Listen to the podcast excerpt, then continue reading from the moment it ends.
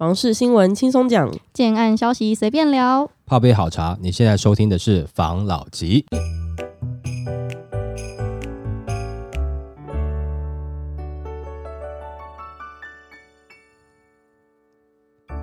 关心你的房事幸福，我是房老吉，我是大院子，我是茶汤会。这礼拜最受瞩目的新闻，应该就是平均地权条例了吧？嗯，那平均地权条例到底会造成后续什么样子的发展呢？状况真的是扑朔迷离。我开则新闻来跟大家分享一下，平均地权条例回来了，预计二十一日排案初审。张金二表示，期待执政党的魄力。近期房价飙涨，攸关年轻世代最为在意纳管预售屋的平均地权条例修法，目前。因受到建商及各方意见拉扯，因而搁置于立院。九合一大选后，府院持续进行深度检讨，且为回应民众最在意的平抑房价的期待，立法院内政委员会针对平均地权条例修正草案，预计排程是在下周十二月二十一日的周三排案初审。目前已知众多党团皆提出不同版本，现在总共有九个版本。如大家有达到共识，将会尽速送达院会进行三读。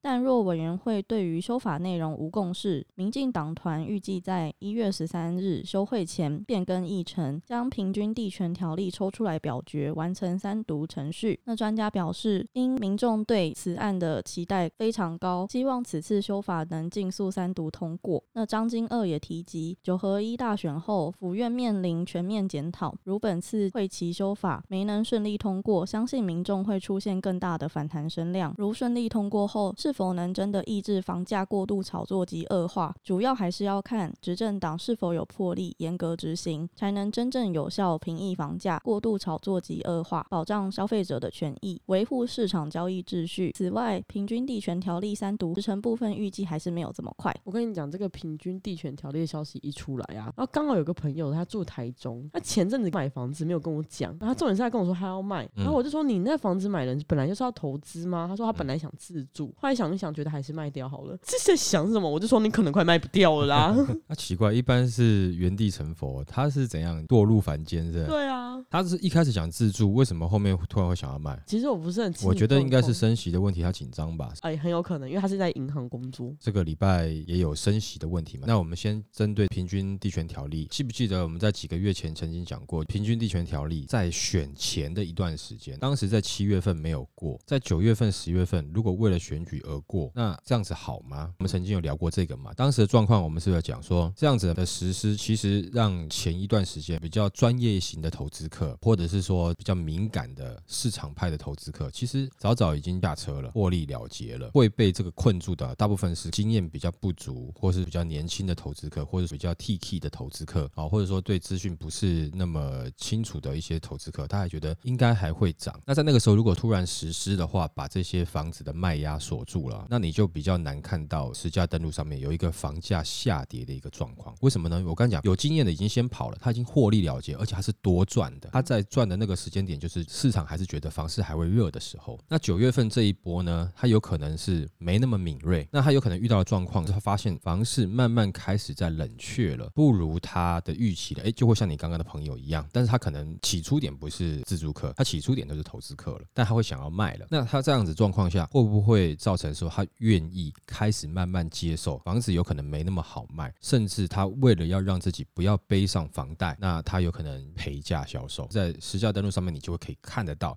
市场价格在下降了，而且建设公司在推新案的时候，你旁边还有一些还没有交屋的新案，价格已经往下下修了。那你觉得这边的建设公司在推新案的时候，敢把价格拉很高吗？就会三思了。这样子变成是好像我在帮这些投资客抬价，我开这个价格，前几手的别的案子投资客很好卖啊，因为我的价格高嘛，同样都还是预售，同样都还没有交屋嘛，所以有可能就会抑制这个建商他在开价的时候一下开太高。但是如果说那时候在九月份、十月份的时候把它锁住的话，那你就看。不到卖压出来了哦，因为没得卖。Okay, 对，虽然说我们多数的民众对于这种短期的炒作这种投机客把价格炒上去很反感，但是我要讲，你们可能特别讨厌的那群人，其实都已经差不多下车了，根本整不到他们。对，已经赚的差不多了。那现在呢？当时跟风的一些，他其实也不一定有赚到很多钱的，还卡在这边。那现在从十一月份的选后来看，大家对于居住正义，其实讲实话，在七月份的时候已经让大家失望了嘛。嗯，在累积很多事情，对这次的选票就呈现了结果，没有错。你可以说政党是为了选票，但是也可以换个方式来说，其实人民就是用选票在告诉执政的人说，我们希望是什么方向。那你当然不要只是为了下一次骗选票，选上了以后又都不做。那如果说你都有做，那其实我觉得选票还是有意义的。但是换个角度来讲，那你之前七月份该做，你为什么不做？你那时候是什么样的利益没有协调好？如果你那个时候做的话，其实会让真的很多前面赚蛮多手的投资客真的可能会卡住，而且那个时候你这样做的话，的确会造成很大的动荡了。不过你现在拖到后面，敏感的投资客先走了嘛？那到现在，如果说你在选后要去做这个通过，先讲长期来看，其实对房市是好的。就之前有讲过嘛，台湾不是说立法的问题而已嘛，是法律了以后的执行的问题嘛。那如果说都能够依照这个执行下去，的确对于这种短期的炒作会有一些抑制的功能。但是之前我有讲过嘛，只要有获利的空间哦，资金有趋利性嘛。那他现在封了房地产的一条路，刚好又遇到全球现在的景气预计是要下修的这样状况下，可能不会有新的炒作出现。但是未来会不会有，难讲，总是会找到新的出路、新的方式。不过以这样来看，的确是对于抑制短期炒作是有帮助的。不过在这个时间点，他出来做的这个，其实也是得到一个状况，就是还是把这些卖压锁住。我不知道为什么九月份可能还有些人就觉得，哎，应该不会过了。我们那时候是不是就讲建议大家早点卖？这一次的投票结果看起来，这个应该会过，只是过的版本到底是怎么样？不过看起来，对于你短期炒作在预售屋转售的部分，应该都是禁止的。在九月份撑的这些投资客，可能这个时候又要辛苦了，又要紧张了。我讲的这些，就是九月份这些可能比较不信邪的哦，或者说他对于市场不是那么敏锐的，他觉得应该还可以吧。到这个时候，他已经是处于在很危险的状态了。他手上的房子应该是要转售，会难喽？为什么呢？如果法令通过，你就不得转售嘛，你不得转售，你就走向贷款了嘛，对？那如果说你是小小玩一间的话，那你还没那么痛。但是如果说你是玩三间呢，你要怎么办？而且里面呢还有一个版本是讲说，如果你这三间你要转到你的直系亲属名下的话，呃，两年内只能有一次，所以它有一些相关的限制。但最终版本还没有出来，这都是在讨论的版本。也就是说，对于你们现在手上持有如果不止一间的话，它是更不友善的。这会导致一个状况，就是你有可能你在贷款你贷不过，在贷款我们之前有讲过嘛，能够贷到你要的金额。但你不愿意背，为什么呢？因为你拿到这个房子的时候，你自己以为你是第一手，事实上你已经被转两手、三手了，所以可能被叠了一两百上去了。那银行在帮你估的时候，他估不到这个价格，他也承诺你，我可以核贷八成给你，但是他不是用你现在的房价来看。假设你是一千五百万是原价，但是你已经变叠两手了，好，你已经加了两百万了。变一千七百万，你取得，那你还希望他用八成给你，可是他是用一千五的八成给你，那那个时候你该怎么办？银行现在他不会去跟你追高嘛？那你贷款贷不过怎么办？所以都很有可能有状况是什么呢？就是你的房子最后违约又回到建商手上。那在之前的时间点，景气好一点点啊，可能呢建商就拿回来，我就加价卖，因为还会有人要。但是现在呢，加价卖可行吗？不一定。虽然说在上个礼拜有很多的建商觉得说，哦，这个价格还会再涨，有些建商的官方。说法嘛啊，但是市场状况看起来应该不是这样子。但不管怎么样，建商拿回了这些房子，但是他赚到了违约金，那他只要在原价销售的话，就维持原价不变的话，是不是有机会等于他是多赚的？那建商会不会在这个时间点马上降价呢？我相信也不会。为什么呢？因为你可能撑了那么久，撑了八个月、十个月，回到他手上，这八个月、十个月，其实中间已经有一些市场上的溢价了，就是可能稍微还要涨一点点。他维持原价，可能等于就是在市场价格的相对低点，在你还没有新的实价。登录出来之前，那这样子的话，它维持原价，等于它一个房子已经先多赚了一点点钱了。那你说它未来有没有能力降价的空间？我相信应该是有，因为当时它在那个价格都可以赚钱了。但是它会不会在明年年初马上就降呢？不一定啊。我认为很多还是会撑一下，那撑到下半年。这样子整个状况呢，其实如果早在今年的七月份实施的话，其实我觉得这个炒作的气氛会很快抑制掉，而且会真正让这些比较长期在短线操作的一些人可能会受到一点伤。但是这一次的结果呢，你大概是受伤比较多的，都是新手，或者是说跟风的，或是比较铁齿的，那这些人会受到伤。这样子对年轻人要买房子有没有帮助呢？因为你卖压没有出来，你在实价登录上面没有嘛。像上个礼拜的大型建商会讲一些没有啊，房市还是很好啊，因为你没有看到降价销售啊，所以我在开新案的时候，我还是可以开不错的价格啊。上次我们有讲嘛，就是说现在有更多的自媒体出来，也许官方的说法不会这么像以前一样帮你洗脑一下，你就哦好吧，你就相信了。不过。果总是一个数据说话的话，你的卖压没有大量出来的话，就是你比较难去营造那个方式现在在冷却，因为你必须要让它那个冷却感更严重一点点啊，量先价行嘛。过一段时间以后，你才会感觉那个价格慢慢开始下修。这样子看起来，平均地权条例在这个时间点实施，长期来看是好的，但短期内你想要去对于当时在炒作的人做到一点惩戒的作用，看来是难。那会惩罚到的都是比较一些新手，对，稍微新手一点点的啦。那真正老手，他可能已经早早就转移去玩别的东西了。那这次会过的话，其实也应该讲说，对，在房地产的短期操作，投资客应该大部分都退场了。嗯，也就是我们前一段时间讲的，真正自住的产品应该会比较多出来。大家应该要多关心一下，就现在的建案，如果说新出来的价格是符合你的，要去看图，要去看评数，因为评数现在真的都是普遍性拉小。那小宅的确是一个趋势，但是你不能小到一个很夸张。虽然说还没有通过啦，但目前大家预期都有可能会过的一个状况。譬如说像这个通过后卖压锁住这样的状况下，再加上这些大型建商他可能有做做一些官宣的状况下，那为什么现在大型建商更敢讲话呢？因为在前一段时间的选择性信用管制，让很多的中小型建商其实已经没有在买地了，就确定他们已经没有在买地了。也就是说明年大型建商他不用担心了，我已经确定你都没有地了嘛。那也就是说，那我手上的地，或是我还有能力买地的，我再加上我的官宣，我有机会让整整个市场我的百分比更大，也就是之前讲的就比较寡头的市场，那是不是还有机会去营造一下说房价还没有跌，还在涨？哦，我们没有说房价一定跌幅很大崩盘，我觉得这一次的状况应该不至于，但是有没有机会下修个十趴到十五趴？我觉得应该是有机会。那甚至有些新兴的区域，它新出来的房价可能是不错，那那可能就不是用蛋白区、蛋壳区形容了。但我不说蛋白区不好，也不说蛋壳区不好，但是是蛋白区如果涨到跟蛋黄区差不多的价格，那就有点怪；或是蛋壳区你把它当成蛋黄区的边边的价格来卖，那很怪。那蛋壳区它就是应该蛋壳区的价格，或是蛋白区它应该有蛋白区的价格。那这样子年轻人才买得起房子嘛？你怎么会把蛋白区拉到跟蛋黄区一样的价格呢？如果说你不是那么的蓬勃，建设没有过去，你会觉得这是有点炒作嘛？不是那么健康嘛？这个可以很明显的判断嘛。再加上我们刚刚讲的，因为前段时间啊选择性信用管制的问题，所以我觉得在上半年还是会有很多的市场啦，或者是建商啦、代销啦、哦中介啦，可能在营造说其实价格还没有跌的一个氛围。但是其实我相信应该大家就没有在信赌了，就会市场慢慢冷。所以量先价行，你需要一点时间去酝酿发酵，然后让这个市场的价格慢慢下修下来。但是各位也不要期待说会崩盘，会下修到很多。那除非你选择在其他的区域，它的价格会比较实惠一点点。但是你可以开始看，因为那个过度疯狂、过度热的炒作市场，不是你自住客该进去缴获的时候了。我个人觉得啦，虽然人家说自住什么时候都是买房子最好的时间了，但是你避开那个太热的热潮的话，我觉得是比较好。你有选择权嘛？有这么多案子，你可以选择。你有时间慢慢看，你有思考的时间嘛？而且大家你的建材什么的，你会去比较嘛？因为你自住，因为你要一直住下去的，所以你更应该在这个时间点去了解建案了。那房子在很热的时候，你十分钟之后你不决定就没有了，那谁会再去在在意里面的细节呢？所以这个时间点，我觉得是自助客应该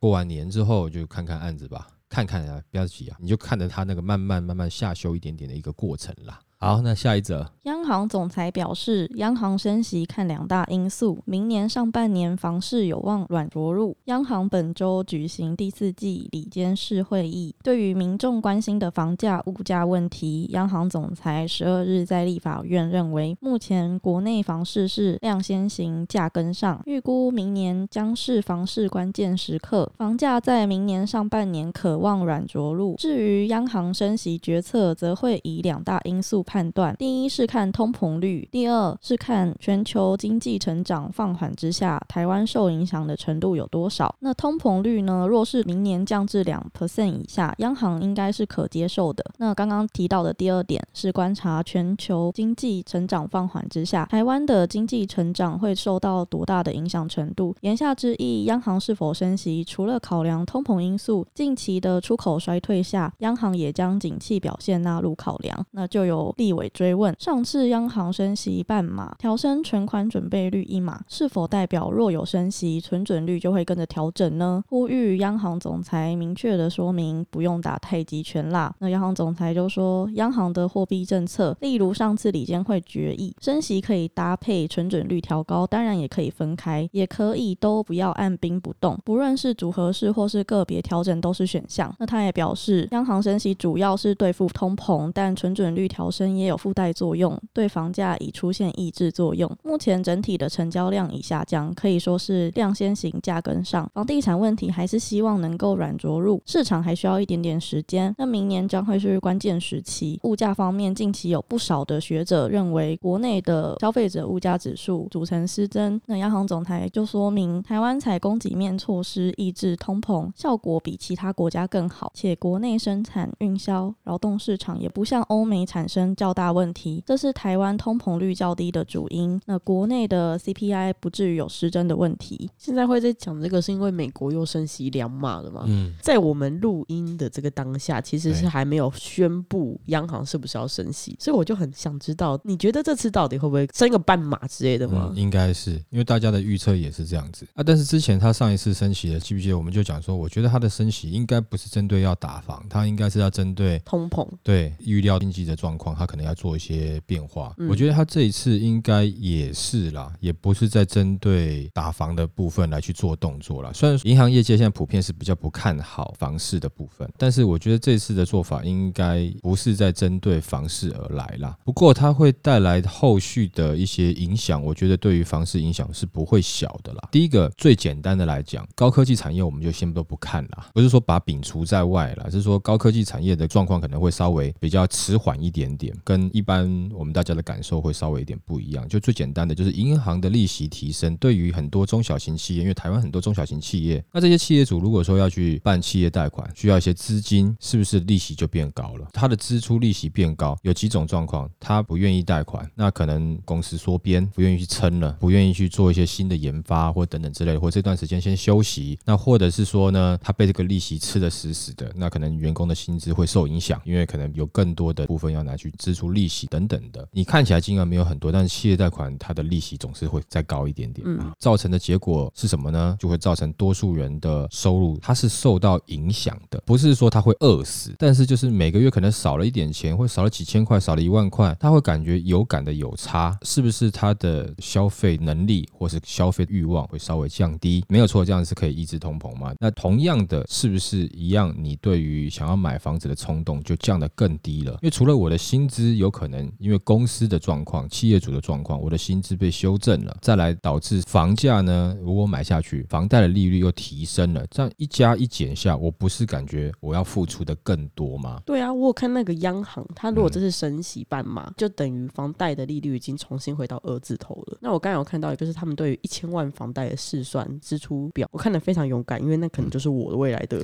惨状。在升息前呢，我们如果分三十年本息摊还的话，一个月要还款的金额差不多会是三万三千九百一十五元。我以一千万来算，那在升息后呢，我们一个月要多还三千零四十七元，会增加到三万六千九百六十二元。那等于一年下来，我们要多缴一个月的房贷。然后万一如果你在的公司它的营运状况没有这么好，可能绩效不好啊，年终不好啊，就没有钱了。然后你还要多缴一个月的房贷。难怪我朋友想卖房子。可是好嘛？其实仔细去看啊，台湾的房贷啊，在这段时间呢、啊，就这几年其实还是都是在台湾的低点啦。就是你的利息在两趴，其实都还是很低的啦。只是说对于你们来讲，你会觉得不习惯嘛？比如说你签约的时候可能还一出头嘛，但是现在却要到二嘛，算那个差价，你感觉就不舒服。但是其实跟很多地方比起来，甚至跟台湾自己之前的时间比起来，其实台湾在这个时间点房贷利率还是算低的啦。说实在话啦，就像以前老一辈讲嘛，就是说啊，钱存在银行啊，吃利息呀，哈，那蛮好的，可以赚钱。可是我小时候有听过这个话，当我自己能赚钱的时候，发现钱存在银行没什么利息可以赚啊，不如拿这个钱你就买房子，你反而有资产，资产有可能会涨，你的利息分不到多少钱啦。那当然是因为我们是这个业界嘛，但现在时代不一样了嘛，其实现在这个利息其实是更低的啦，只是对于你们感受来讲，感觉从低调高不舒服啦。但另外一个是因为现在的房价真的涨得太高了啦，不管在任何时代，其实房价都是高的啦。不管是你在二十年前要去付八百万，跟你二十年后你要去付一千八百万。可能这个痛苦指数感受是差不多的啦。刚刚讲到，就是说这样子的状况，是不是就会间接性的对房市有影响？是绝对会的，因为刚刚讲了嘛，就是你大家的欲望都低了，这个时间，我相信多数的人比较不愿意再去看房子，除非他感觉，哎，房价好像有一点下修了，然后经济状况好像至少你上半年的第一季你要先过嘛，心里面踏实了一点点以后，我才有可能真正在对于买房子，我可能会下手。我讲这是多数人，但是真的也是有少数人在这个时间点他敢买的，就比如说他买资产，手头上有一点点的这种人，还是有少数人在做这样的事情。好，我们只讲说多数，在这个时间大家就是比较不敢的啦。这样子会不会造成房市受到影响？是绝对会的。不要只是看说我今天我在买房子的时候，有的人说啊，那多那几千块应该还好，你不能单一只是看利息多多少而已。你真的好像可能硬盯一下那几千块，你可能盯得过。可是问题是你有没有想过你的收入的问题？这整体的影响。讲实在话，说台湾的通膨控制的好，但是事实上民众还是有感，物价指数其实还是升高了。真的，你知道前几天呢、啊，因为我爸妈已经很久没有在外面那种路边摊坐下来吃饭，通常都叫我们出去买，嗯、或是自己在家煮。然后他前天回来就跟我说，现在外面加点一颗卤蛋要十五块，这十五块真的是对啊，他就吓到。台湾现在一颗蛋就要十块了，他就说这价格是怎么回事？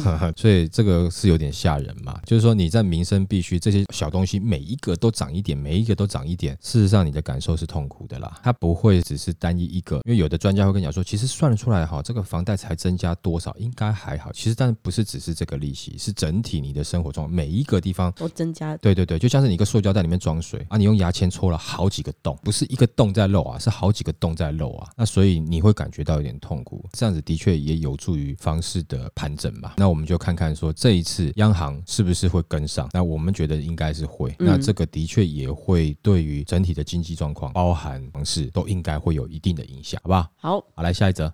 房市最坏的情况已过去，代销天王点名四价涨区。那代销天王爱山林董事长在法说会后指出，明年的房价涨跌取决于这地方有没有人住，并点名最看好的四区域：双北、新竹、基隆这四个区域呈现供不应求。此外，他也透露他们推出的三重指标大案的销售情况，目前潜销一周就卖出约两百户。那爱山林目前销售中的代销个案有二十七案。事实上，爱山林的布局逐渐从代销转向营建开发，线上销售的十三个自建合建未来将挹注营收。那他们的总经理就表示，公司未来代销的比例不会超过一半，并提到目前土地库存量约达七万平左右。那董事长表示，今年受到政府打房、战争、选举等利空因素，大家没有那个心情出来看房。不过现在大环境因素已底定，房市最坏的情况已经过去了。那他认为，明年的房房价究竟往上或往下，最关键的条件在于有没有人住。那他点名的这四区域，因为供不应求，认为明年的价格还是会上涨，但部分供过于求的区域就会面临盘整向下。这个新闻我很想知道你有什么看法。我看到这个新闻就是有点生气的感觉，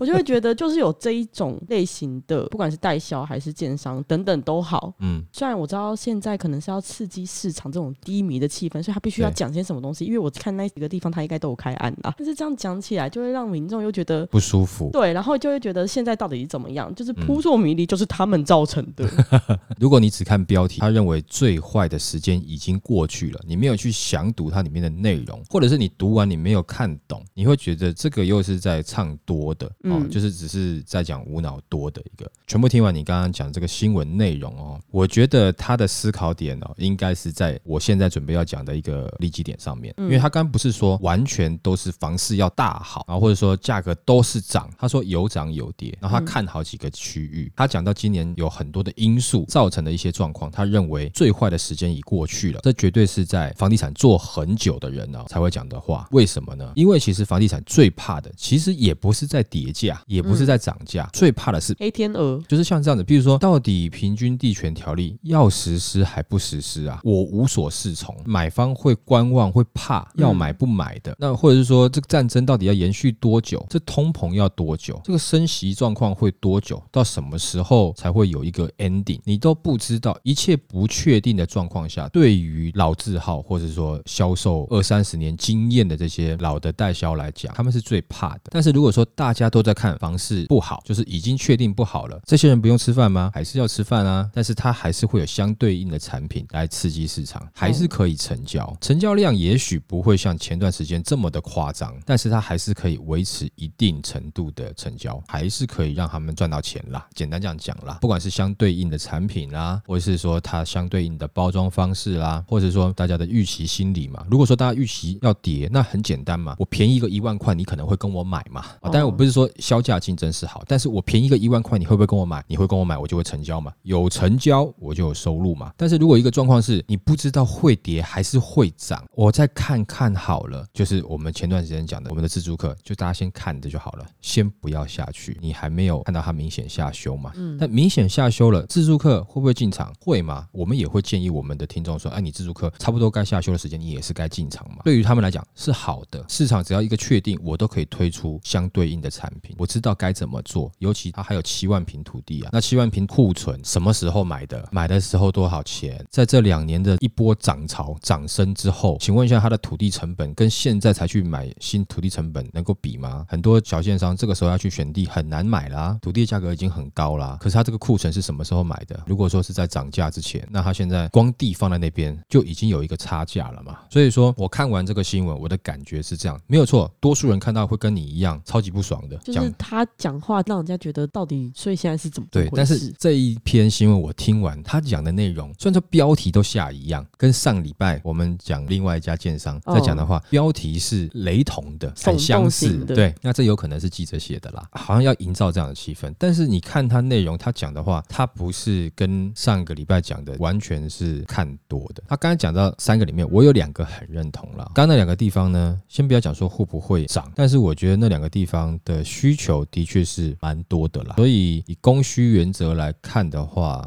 我觉得那边的确是像他讲的，很有可能，但我不是说一定会，它价格很死或者上涨，但是我觉得这很有机会像他讲的这样子的模式，下降的力道不会很够，所以这个新闻我看完的是这种感觉啦。好，但是同样的，我们还是跟听众讲嘛，就是差不多的时间你可以去看了。啊，你说现在这个时间可不可以看房呢？我觉得也可以啊，先去早点去了解啦，因为有的你难保你遇到的真的是，比如说平数规划比较好的建商，格局规划比较好的建商。或者是说它的价格呢，也是开在你会觉得在合理点的，它可能刚好现在受到一些影响啊。那如果你是是要抢在那个区域的话，其实我觉得可以先去了解啦。但这个前提是你手头的预算是要够的，因为这个时间你抢进去的一些产品，大概它的地段不会太差，而且你还有兴趣要看的。但是如果说刚刚讲的地段真的太好，下修的幅度真的是有限。当然你会去看这个区域的话，代表你手上也有准备一点嘛，那你的未来收入大概也不会是太大的问题嘛。那这个我觉得你是可以开始去。去了解看看了。之前有讲到嘛，某些产品它如果针对的是比较收入是稍微高一点点的，那高一点点的这些人，他可能受到这波影响会稍微小一点点。那他又看到，比如说一些核心的地段是较为保持的，有可能他就会开始去思考，他要开始出手了。那我们刚才讲，一般自住客可能在下半年嘛，那但是如果你手头比较宽裕的，他有可能会挑的产品，大概这个时间点他会就会先去看了，这是有可能的。再来就是说，房市之前讲嘛，我们大概预测有可能顶多。十趴到十五趴，虽然说有下修幅度不是很大，但是要符合到比较多数人能够接受的这个房价范围，可能就会在新兴区域重新推出啊。就像上个礼拜有个建商讲，大概一千三百万左右的案子，那一千三百万是什么？是蛋白区吧？但是这个是蛋白区比较合理的价格嘛，那就会有比较多的人过去买了嘛。所以你这样看起来，有可能会受伤是前段时间炒作过头的蛋白区跟蛋壳区，因为你会有新的蛋白出来，可价格比你便宜，可能就在隔壁之类的，对，应该会咬得蛮近的，嗯。但是你的核心区域会受影响，但是影响的幅度不会到很严重。所以如果说你手上是比较多一点点点的自助客朋友，其实你可以早一点点先去了解，好不好？好，好，OK，来，那下一则。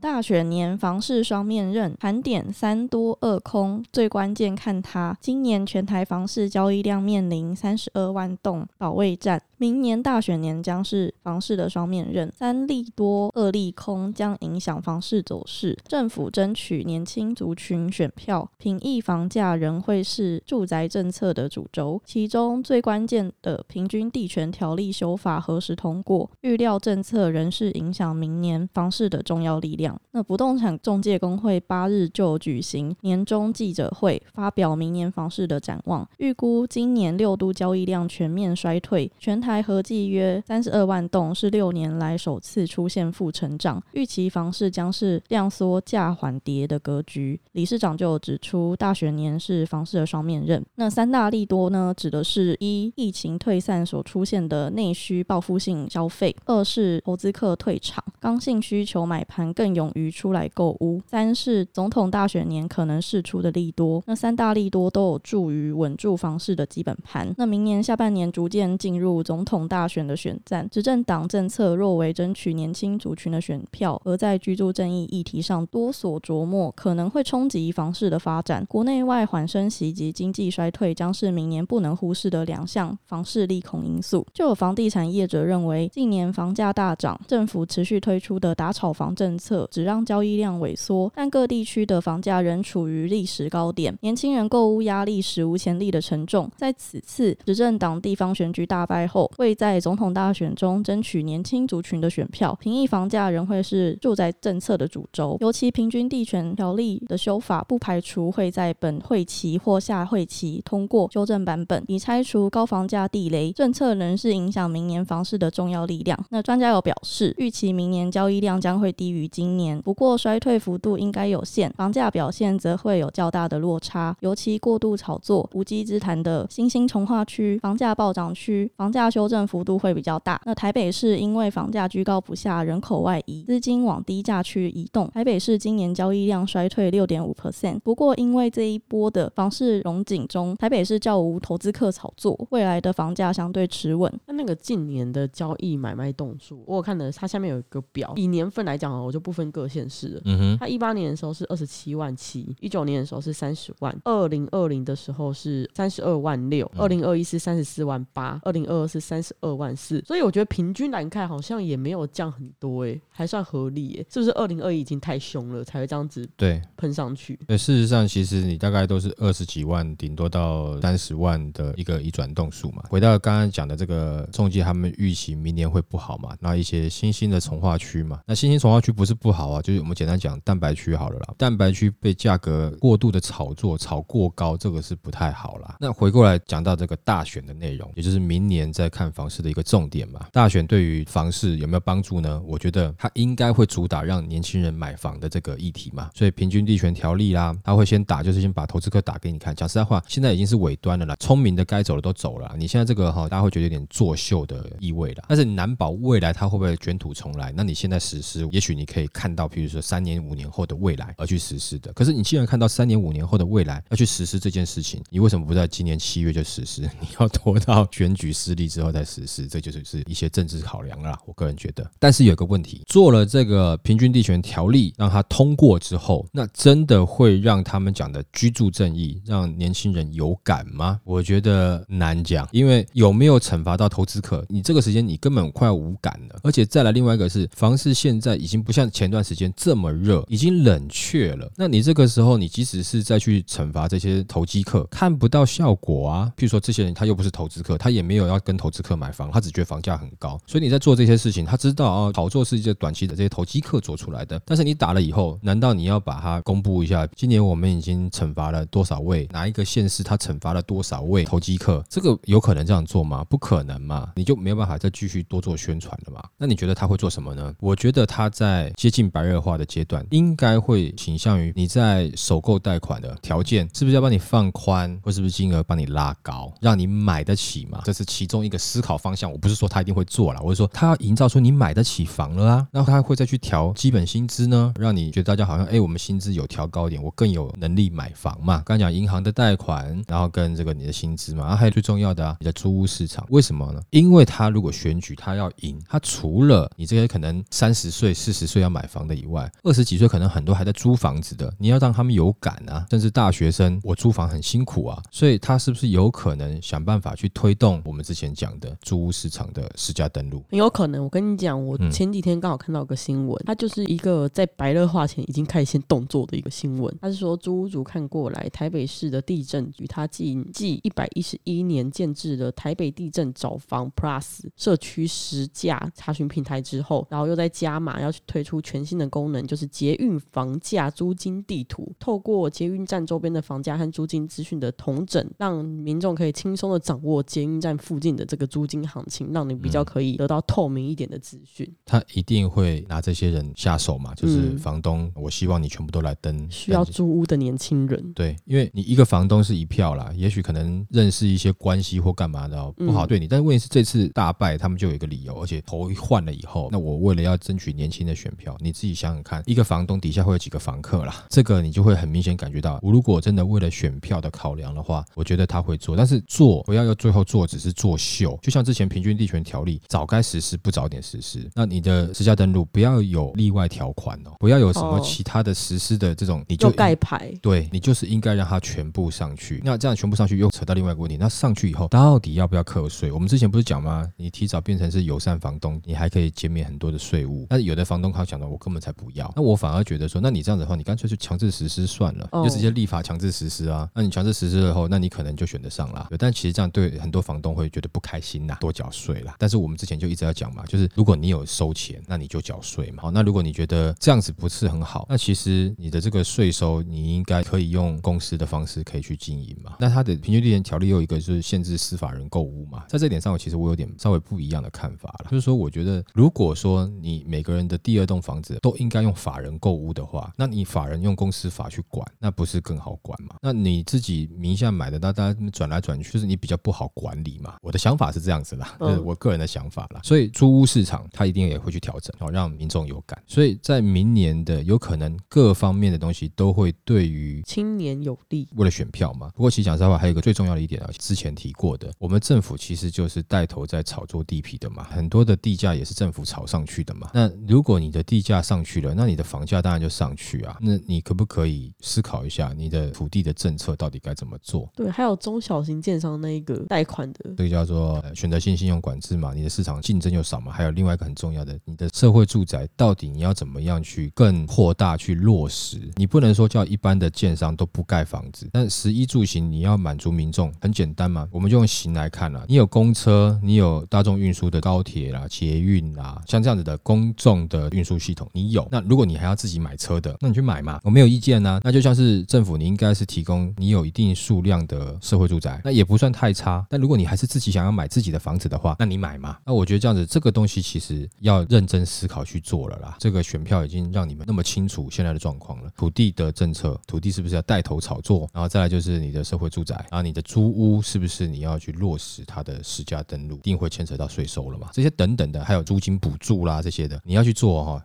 想好一点点一起去做，不要又是为了作秀，然后弄一弄后面又没有了，或是后面又不落实了，额外条款例外的一堆，那不就让人家觉得感觉更不好吗？好吧，那我们今天就分享到这边喽，好，好不好？谢谢大家收听这一集的房老吉，拜。